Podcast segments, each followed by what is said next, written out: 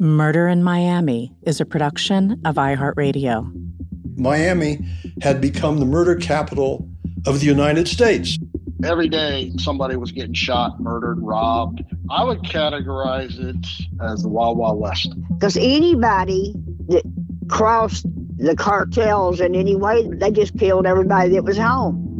In 1980, Phil Stanford dove into Miami's shadowy, sinister side, just as cocaine was captivating and corrupting the city. Down at the end of the bar, there's this guy, hands me his card, says Clay Williams, intercept, detective agency.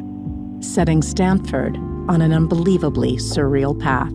And I call the number on it. Secretary answers. She says, I'm sorry, we don't have a Clay Williams here. Did he ever turn up?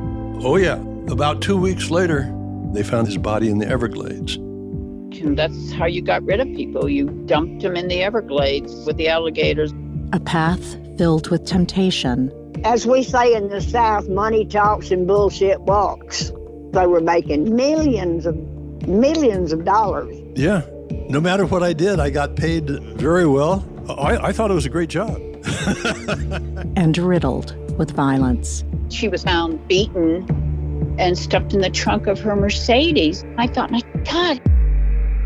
I knew that I had to get out of there as fast as I could. I was scared for my life. A world orbiting around a mysterious and controversial man.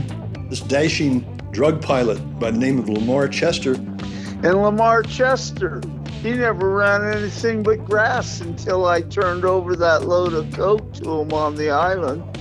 You offered Lamar a million dollars to land at his island. Right. Chester would claim he did it all for the CIA.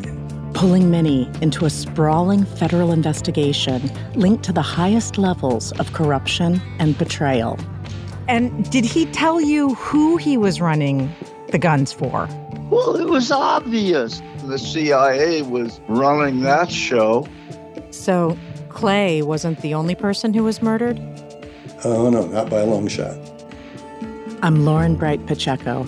Join me for Murder in Miami. Boy, talk about like walking into the devil's den. My God. Listen to Murder in Miami, launching this January 19th on the iHeartRadio app, Apple Podcasts, or wherever you get the stories that matter to you. Turn off your tape recorder.